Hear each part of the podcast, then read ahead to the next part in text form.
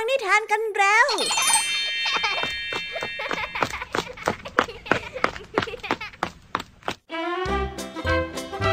สวัสดีค่ะน้องๆ ยินดีต้อนรับเข้าสู่ชั่วโมงแห่งนิทานกับรายการคิสอา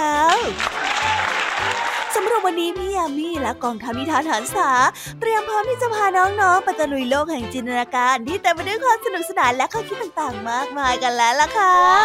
เอาล่ะ ไปตะลุยโลกแห่งนิทานกันเลย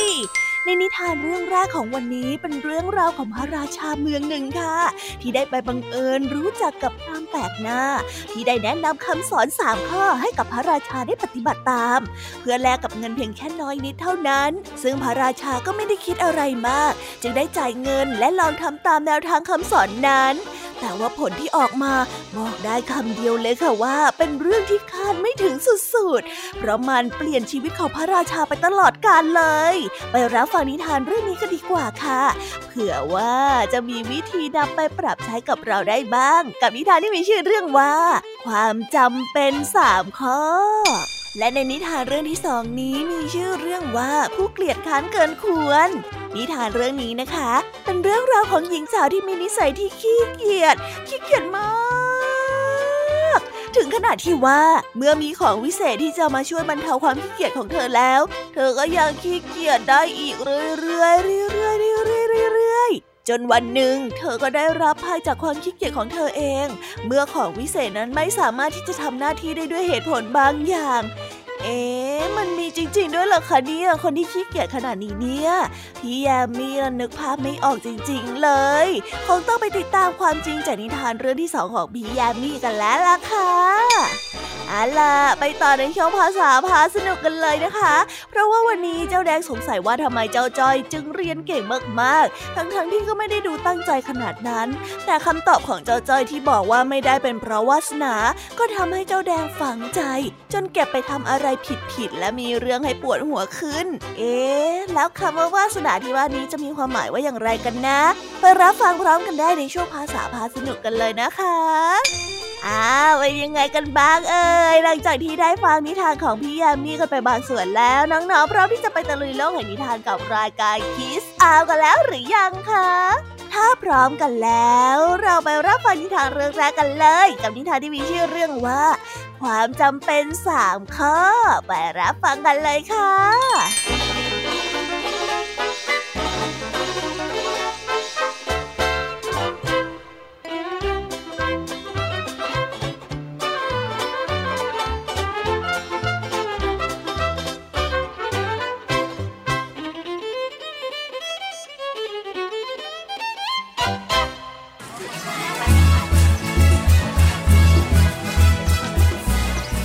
ครั้งหนึ่ง มีพระราชาที่ฉลาด ปกครองเมืองอินทบุรี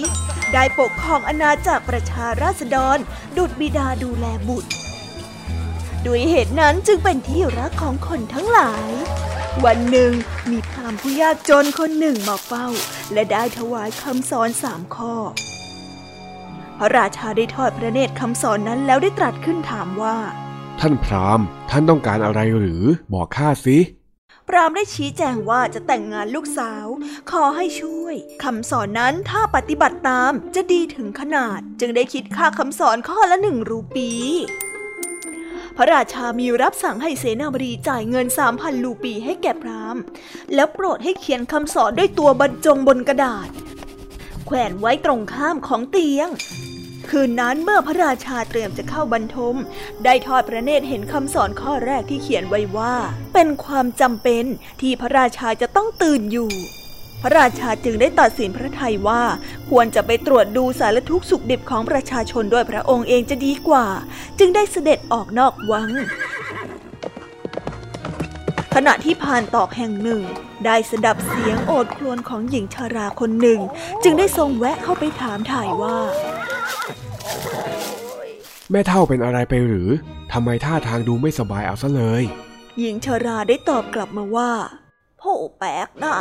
ทำไมท่านต้องมายุ่งกับเสียงอันโอดครวญของฉันด้วย จงไปตามทางของท่านเถอะ ไปซะ โอ้ย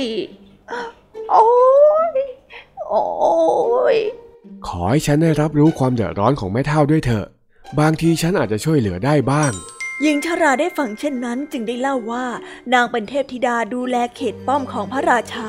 เคยมีความสุขมากโอ้บัดนี้พระราชาจะมีชีวิตอยู่แค่เพียงสัปดาห์เดียวเท่านั้น จะมีงูตัวหนึ่งมากัดพระราชา แล้วจะเสด็จสวรรคตในวันที่เจ็ดนั่นคือเหตุที่ฉันหมดความสุขแล้วโอ้ เมื่อพระราชาทรงทราบเช่นนั้นแล้วได้เสด็จกลับวัง ในขณะที่จะเข้าบรรทม ทรงได้อ่านคำสอนในข้อที่สองของพราหมณ์ ที่มีความหมายว่า เป็นความจำเป็นที่พระราชาจะต้องปฏิบัติต่อศัตรูเป็นอย่างดี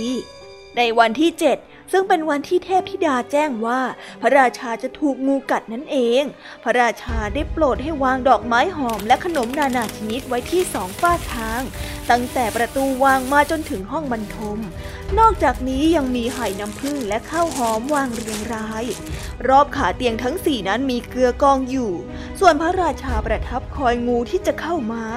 ครั้นแล้วงูตัวหนึ่งก็ได้เลื้อยเข้ามาในพระราชวัง ผ่านกองดอกไม้ และเมื่อพบของหวานข้างทาง จึงได้หยุดชิมลิ้มรสของขนมเหล่านั้น แล้วได้เลื้อยต่อไปจนถึงหน้าประตูห้องบรรทมด้วยอาการที่ดูเป็นสุขมากแต่อย่างไรก็ตามการกินขนมของหวานเข้าไปมากๆทำให้งูนั้นอยากกินเกลือ ดังนั้นเมื่อมาถึงเตียง ได้พบกับเกลือกองอยู่รอบขาเตียง เจ้างูจึงได้กินอย่างกระหาย เมื่อได้กินจนพอใจแล้ว ก็ได้เลื้อยขึ้นไปตามเสาของเตียง จนสุดและหยุดชะงัก งูได้เกิดระลึกได้ว่า ได้กินเกลือของพระราชาเข้าไปแล้ว ก็ไม่ควรที่จะกัดพระราชาจึงได้เลื้อยกลับลงมาพระราชาจึงได้รอดพ้นจากความตาย ต้องระลึกถึงคุณแห่งคำสอนสองข้อของพราหมณ์เป็นอย่างมาก ถึงกระนั้นก็ยังไม่หมดเคราะห์ โดยมีเสนาบดีทรยศ ได้วางแผนกบฏคิดประหารพระราชา แย่งชิงบัลลังก์ม้า วันหนึ่ง เมื่อพระราชาได้ประชวรเสนาบดีได้ส่งคบคิดกับหมอหลวง คิดจะวางยาพิษพระองค์ โดยตกลงกันว่า ถ้าทำสำเร็จหมอหลวงจะได้ไปหลายพันเหรียญหมอหลวงผู้เห็นแก่ทรัพย์ที่จะได้ ได้เตรียมผสมยาพิษในยาที่จะถวาย ในขณะนั้นพระราชาได้ประทับอยู่บนเตียง พร้อมที่จะรับยาจากหมอหลวงมาเสวยพอดีได้ทอดพระเนตรเห็นคำสอนข้อที่สามของพราหมณ์ที่เขียนเอาไว้ว่า เป็นความจำเป็นที่จะต้องคิดให้ท่องแท้ก่อนการกระทำขณะที่พระราชาได้กำลังพิจารณาคำสอนอยู่นั้น หมอหลวงได้คิดว่า พระราชาคงจะเกิดความสงสัยในความไม่ซื่อตรงของเขา หมอหลวงได้เริ่มกระสับกระส่าย หวาดกลัว และเมื่อไม่อาจควบคุมสติได้ เขาก็ได้ไปฟุบอยู่แทบพระบาทของพระราชาได้กราบทูลขอความกรุณา พร้อมกับเปิดเผยแผนการของเสนาบดีให้ทรงทราบ พระราชามีรับสั่งให้นำยาของหมอหลวงนำกลับไปให้เสนาบดีกิน หลังจากนั้นเสนาบดีได้เสียชีวิตลงเพราะยาพิษของหมอหลวงคำสอนสามข้อของพราหมณ์ ได้ช่วยพระราชาให้พ้นจากความตาย พระราชาจึงได้ตอบแทนความดีของพราหมณ์ โดยการแต่งตั้งให้เป็นเสนาบดีแทน และตั้งแต่นั้นเป็นต้นมา พระราชาก็มีแต่ความสุข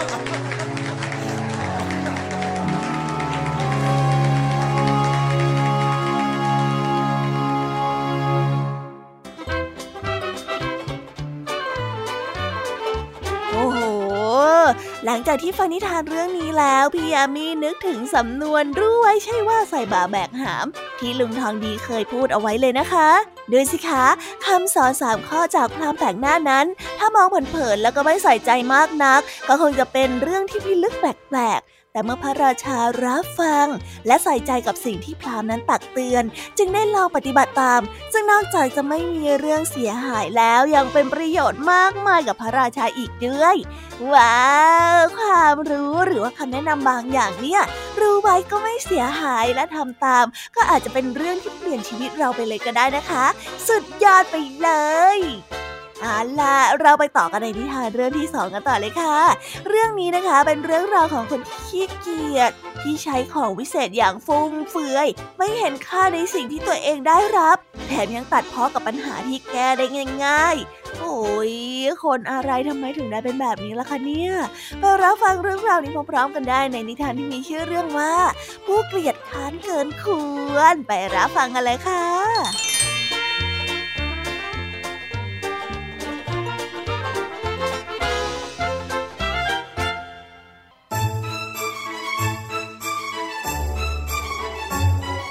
นานมาแล้วมีหญิงเกียจคร้านคนหนึ่ง หล่อนไม่ชอบทำงานทำการอะไรเลย แม้แต่อาบน้ำก็ไม่ยอมอาบง่ายๆสิบวันจึงจะอาบน้ำสักครั้งหนึ่ง วันหนึ่งหล่อนได้ไปที่ท่าน้ำต้นปาล์มซึ่งได้ตั้งอยู่ตรงฝั่งตรงข้าม ได้ร้องเรียกหล่อน แต่หล่อนก็ขี้เกียจจะตอบแล้วก็ขี้เกียจข้ามไปถามว่าต้นปาล์มนั้นต้องการอะไร และในที่สุดต้นปาล์มก็ได้ร้องถามขึ้นมาอีกครั้งว่า ทำไมท่านจึงขี้เกียจนัก ท่านจะไม่ข้ามฟากมาฝั่งนี้หรอ มีเรืออยู่ใกล้ๆนั่นลำหนึ่งพายข้ามมาสิ เดี๋ยวฉันจะเอาใบของฉันให้หญิงขี้เกียจค่อยๆเดินทางไปอย่างเชื่องช้า และได้ลงเรือไป ค่อยๆพายข้ามฟากไป จนถึงต้นปาล์มและได้ดึงใบปาล์มต้นปาล์มจึงได้พูดขึ้นว่าท่านร้องเรียกท่านก็เพราะว่าเห็นท่านขี้เกียจนัก ท่านจงเอาใบปาล์มนี้ไปตากให้แห้ง แล้วสารให้กลายเป็นตะกร้าใบหนึ่งซะ มันจะช่วยท่านได้เยอะเลย หญิงขี้เกียจได้ทำท่าร้องไห้ เมื่อได้ยินว่า เธอนั้นจะต้องทำตะกร้า แต่เธอต้องจำใจขนเอาใบปาล์มกลับบ้าน แล้วได้ลงมือสานตะกร้าจนเสร็จ เมื่อเสร็จเรียบร้อยแล้ว ตะกร้าจึงได้พูดขึ้นว่า ท่านจงเอาฉันไปวางที่ข้างทางเดินที่คนไปตลาดนั้นเดินผ่านไปผ่านมา เอาไปวางไว้ข้างถนนที่คนมองเห็นได้ง่าย แล้วท่านน่าจะกลับบ้านได้ ทิ้งฉันไว้ที่นั่นนั่นแหละหญิงเกียรติคานได้เอาตะกร้าไปวางไว้ที่ข้างถนนตามที่มันต้องการ แล้วผู้คนมากมายหลายคน มากหน้าหลายตาได้เดินผ่านไปผ่านมา ก็ไม่มีใครได้สังเกตเห็นตะกร้าจนกระทั่งเศรษฐีคนหนึ่งได้เดินผ่านมาพบเข้าจึงได้พูดว่า ฉันจะเอาตะกร้าใบนี้ไปตลาด มันจะเป็นประโยชน์กับฉันมากทีเดียว เมื่อฉันซื้ออะไรใส่ลงไป ถ้าเจ้าของเขาอยู่ที่ตลาด ฉันก็จะคืนให้แล้วกัน เมื่อเศรษฐีไปถึงตลาด ก็ได้เที่ยวไปถามใครต่อใครว่าตะกร้านี้เป็นของใครบ้าง ใครทำตะกร้านี้หาย แต่ก็ไม่มีใครตอบรับเลย ดีแล้ว ไม่มีเจ้าของ ฉันก็ได้ฟรีๆนะสิ ฉันจะซื้อของใส่กลับบ้าน แต่ถ้าหากว่ามีใครเป็นเจ้าของ ก็ค่อยตามไปเอาที่บ้านละกัน ยังไงฉันก็จะคืนให้อยู่แล้ว เศรษฐีได้พูดขึ้น เศรษฐีจึงได้ซื้อหมากพลูขนม ปลา กล้วย ข้าว ใส่ลงไปในตะกร้าจนเต็ม และขณะที่เศรษฐีมัวยืนพูดคุยกับเพื่อนอยู่นั่นเอง ตะกร้าได้เคลื่อนที่ตรงไปยังบ้านของหญิงที่เกียจคนนั้น เมื่อจวนจะถึงบ้าน ตะกร้าได้ร้องเรียกขึ้น มานี่เร็ว เฮ้ยเฮ้ยมานี่มานี่ ออกมาช่วยฉันด้วย ฉันจะยืนไม่ไหวแล้วว่ะหนักเหลือเกินอะเธอออกมาช่วยฉันหน่อยเซหญิงขี้เกียจได้ออกมา หล่อนนั้นรู้สึกเอือมละอาเหลือเกินที่ต้องออกมาหิ้วเจ้าตะกร้านี้เข้าไปในบ้าน แต่เมื่อได้แลเห็นเขาของที่อยู่ในตะกร้าเต็มไปหมด หล่อนได้พูดขึ้นว่าว้าโอ้นี่เป็นตะกร้าวิเศษเลยทีเดียวนะเนี่ยแต่บางทีมันก็ต้องการสิ่งตอบแทนบ้างก็ได้ แต่หากว่าเป็นเช่นนี้ต่อไป ฉันก็สบายอะสิ เพียงแต่เอาไปวางไว้ข้างถนน มันก็จะกลับมาบ้านเอง มีข้าวของมาเต็มตะกร้าด้วยเฮ้ยวิเศษไปเลย ดังนั้นในวันที่มีตลาดนัด หล่อนได้เอาตะกร้านั้นไปวางไว้ที่ข้างถนน แล้วมันก็ได้กลับมาเอง พร้อมด้วยข้าวของมากมายในตะกร้า เป็นอยู่อย่างนี้ถึงหกครั้ง พอครั้งที่เจ็ด ก็เผอิญมีคนที่เคยถูกตะกร้านั้นเล่นกล ก็มาพบกับตะกร้าเข้าพร้อมๆกัน แต่ละคนนั้นจึงจำได้ ทั้งหกคนจึงได้นำอุจจาระของควายใส่ลงไปในตะกร้านั้นจนเต็มปลีบ แล้วได้พูดขึ้นว่า อย่างนี้มันถึงจะดี เจ้าตะกร้าขี้โกง นี่แน่นี่แน่เอาไปเลย ยัดเข้าไปสิตะกร้านั้นได้เริ่มเคลื่อนที่กลับไปที่บ้านของหญิงขี้เกียจ เมื่อหล่อนได้แลเห็นตะกร้านั้นกลับมา หล่อนก็ได้วิ่งออกไป เพื่อขนเข้ามาในบ้าน แต่เมื่อหล่อนได้แลเห็นอุจจาระควายเต็มตะกร้า หล่อนได้ร้องขึ้นออกมาว่าโอ้ยอะไรกันเนี่ย ถ้าตะกร้าไม่เอาอาหารมาให้ฉันแล้วก็ ฉันคงต้องตายแน่ๆเลยฉันอยากกินข้าว ฉันหิวเหลือเกินจะไม่มีอะไรกินเลย ตะกร้านั้นไม่ได้ไปตลาดอีก และก็ไม่ได้นำอาหารมาให้หล่อน ความขี้เกียจของหล่อนนั้นไม่มีใครช่วยเหลือได้ ถ้าหล่อนนั้นยังคงขี้เกียจอยู่ต่อไป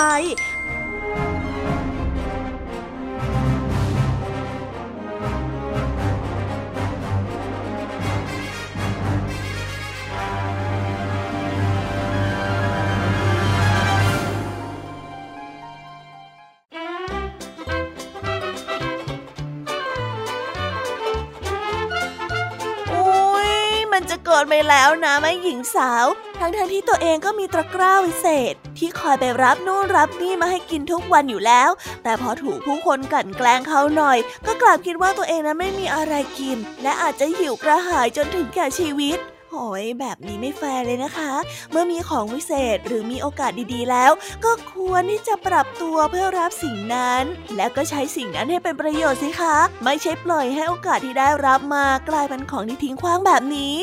นี่แหละนะอย่างที่ใครๆเขาว่า เมื่อขี้เกียจเกินไป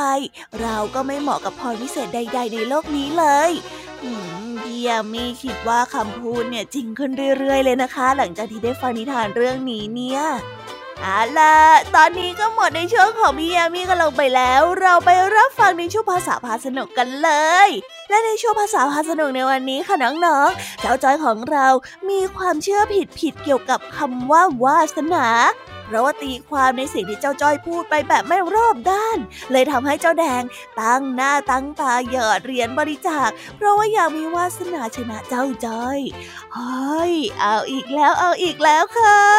คู่กัดคู่นี้ต้องแข่งกันจนปวดหัวทุกทีเลยสินะเอาละค่ะไปติดตามเรื่องราวความสนุกสนุกและความหมายของคำว่าวาสนาพร้อมกันได้ในนิทานภาษาพาสนุกกันเลย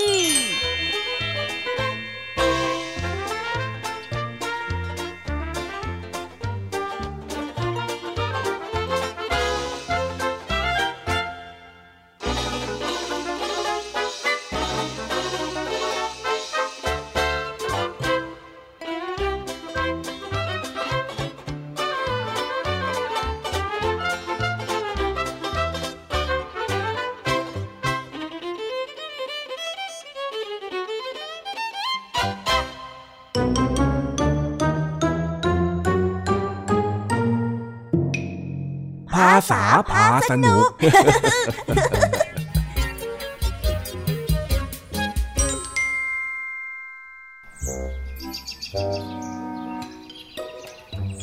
ที่โรงเรียนเจ้าแดงนึกสงสัยว่าทำไมเจ้าจ้อยถึงเรียนได้คะแนนเยอะตลอด ทั้งที่เจ้าจ้อยก็ไม่ได้ดูเป็นคนที่ตั้งใจเรียนนัก เลิกเรียนก็เล่นด้วยกัน ไปโรงเรียนก็ไปพร้อมกัน แต่ทำไมเจ้าจอย ถึงสอบได้คะแนนดีกว่า เลยได้ถามเคล็ดลับจากเจ้าจอยด้วยความสงสัยแน่เจ้าจอยฮะ อะไรเหรอ เออคือว่าข้ามีเรื่องสงสัยอะ แล้วเองสงสัยอะไรเล่า มีอะไรก็ถามมาสิ จะอ้ามอึ้งทำไมเนี่ย เออ ก็ข้าสงสัยว่าทำไมเองถึงเรียนเก่งจังอะมีสอบที่อะไร ก็ได้ที่หนึ่งที่สองตลอด เองมีเคล็ดลับอะไรไหมอะถ้าบอกข้าบ้างสิแล้วทำไมจู่ๆก็มาสงสัยเนี่ย ข้าก็เป็นแบบนี้มาตั้งแต่ปหนึ่งแล้ว ผ่านมาตั้งหลายปีเพิ่งจะสงสัยหรือไง ฮะไม่ใช่สิก็ข้าสงสัยมานานแล้วอะแต่ข้าไม่เคยถามเองสักทีนี่นะ บอกข้าหน่อยสิ นะนะนะนะนะนะนะนะอ้าวแล้วถ้าบอกมันจะเป็นเคล็ดลับไม่เล่าไอ้แดงเนียงหวงข้าเหรอฮะไอ้ใจฮะโอ้ยให้เองรู้ไว้นะว่าข้าเนี่ยไม่ได้พึ่งวาสนาก็พอแล้ว แล้วถ้าเองตั้งใจทำการบ้านเองโดยที่ไม่ต้องมาล่อข้าเมื่อไหร่ เดี๋ยวข้าจะบอกเคล็ดลับส่วนที่เหลือให้ วาสนาเหรอ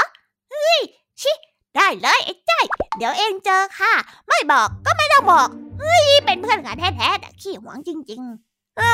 แล้วมันโกรธอะไรของมันล่ะนั่น เฮ้ย ช่างเถอะช่างเถอะทำการบ้านต่อดีกว่า และหลังจากที่เจ้าแดงได้ยินเรื่องราวเกี่ยวกับวาสนาจากปากของเจ้าจ้อยแล้ว เจ้าแดงจึงได้พยายามหาวิธีทำบุญเยอะๆ เพื่อที่จะได้มีผลการเรียนที่ดีขึ้นบ้างเจ้าสิงที่ผ่านมาเห็นก็นึกสงสัย จึงได้พูดคุยกันพักใหญ่ สาธุขอให้แดงได้คะแนนเยอะๆ แล้วก็เก่งกว่าไอ้จอยด้วยเถิดเพียงเฮ้นี่แน่นี่แน่นี่แน่มาได้จากไปเยอะๆเลยโอ้โอ้แดงทำไมเอ็งถึงใส่เงินเยอะแยะขนาดนั้นล่ะ เอ็งไม่เก็บเงินเอาไว้กินขนมบ้างหรือยังไง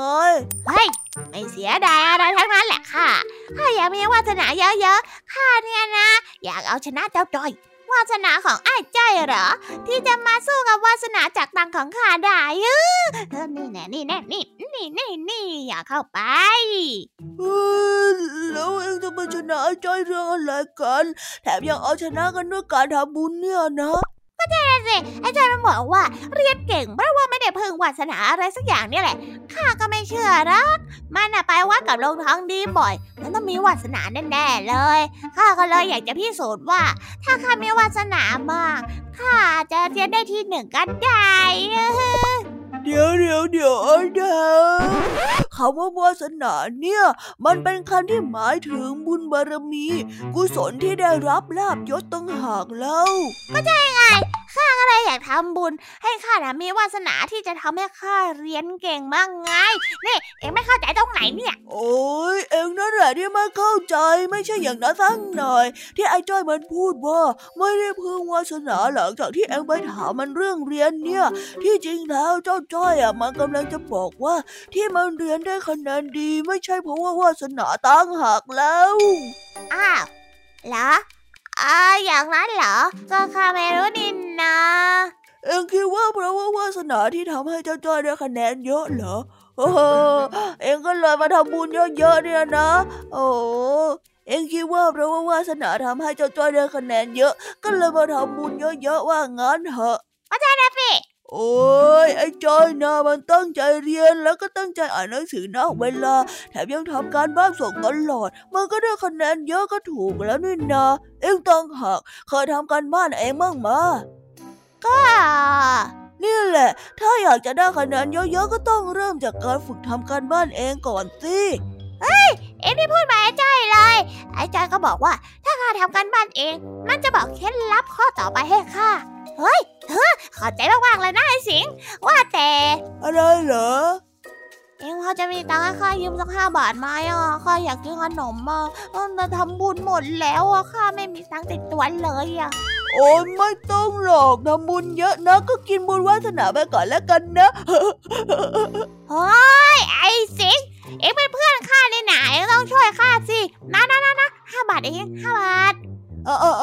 ไปซื้อขนมกินแล้วก็มาแบ่งกันตกลงมาได้เลย ขอบใจนะแล้วหลังก็ฟังอะไรให้มันครบถ้วนหน่อย อย่าไปคิดเองเออเองจะต้องเดือดร้อนแบบนี้แหมได้ทีละสอนข้าใหญ่เชียวนะไม่รู้ว่ามันจริงอะเฮ้เฮ้ก็จริงแหละครับไปไปไปไปกินขนมกันเถอะแล้ว